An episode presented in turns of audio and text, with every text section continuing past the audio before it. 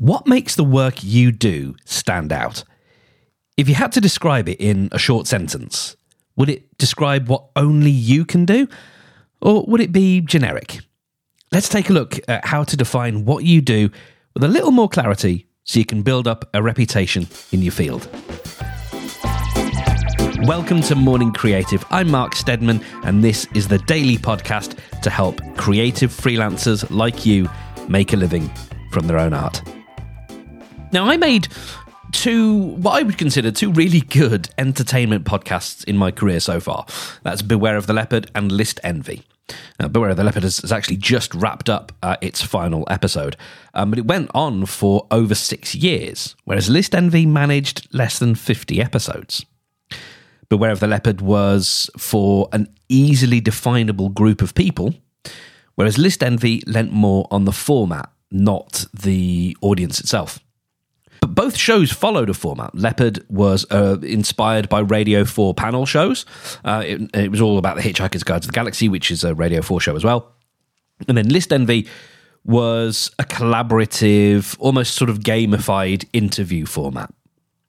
Leopard had three co hosts, whereas List Envy was a weekly interview show. Now, why am I telling you all of this? Well, we need to get really specific about what we're making and or who we're making it for. If you can do both, then that's amazing. But we've got to be really specific about our what. Now, I'm not talking about the who today because we're talking about art and, and art for its own sake. But we still need that clarity on, on what we're doing, not just the form it takes, but that deeper level, that sort of that deeper genre level.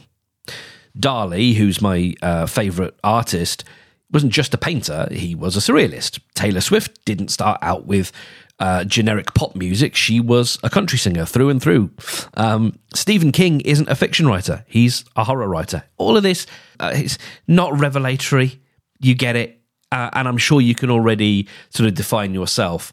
But have you done it sort of definitively? One can't define oneself definitively, but you know what I mean? Have you put it down somewhere? Do you actually know? Can you recite what it is that you actually do? Because if you can, that's going to really start to make life a little bit easier as you start to build up a reputation and and tell people what it is you do in a way that they can connect with. So we talked yesterday uh, about making a commitment. So think about your format or your genre, whatever it is that you do. And if you don't have one yet, pick one. You know, obviously you have your field of study, your field of creativity, but have you got that deeper level yet? And if you have, and if you're sort of thinking, oh, yeah, but I don't want to be pigeonholed, that's fine. It can evolve over time. But I want you to start definitively and start bold. If you're an illustrator or if you're a painter, then pick what it is that you want to paint, pick what it is that you want to draw. Um, shout out to Caroline, friend of the show, uh, who's been drawing faces uh, for a while now in various different forms, and is now sort of branching out into to the next thing because she's she's at the point where she's like, yeah, I've got that, i I've got it down. If you're a musician, you know, pick your genre or your point of view. If you like making music in different styles, that's fine. But have you found that thing yet that says this is the kind of music that only really I can make? You know, for example, when I write music, I really struggle writing in the abstract. I can only write story songs, really. Like they they have kind of beginning, middle, and ends. Like I, I, actually struggle. I can paint like little pastoral images, but again, it's it's narrative in in its style, and it's it's really the only way that I can write. Um, if you write fiction, then are you writing in a universe? Are you writing in a particular style, a particular genre. And again, I think, you know, genre in fiction can be pretty generic. So is there that next level down that you can drop into? For example, Mick Herron um, writes these sort of dramas. They're not all uh, about spies. He's the creator um, of the Slough House or Slow Horses uh, novels. Uh, the Slow Horses is a TV series now on Apple TV based on his books. Um, and I, I absolutely love them. And what I've discovered is even outside of the Slough House books, he's got other works with completely different characters, but they are in the same universe. There are characters that occur and pop in and just give you hints of this connected world. Even if they're not about spies, there is still that level of connectedness.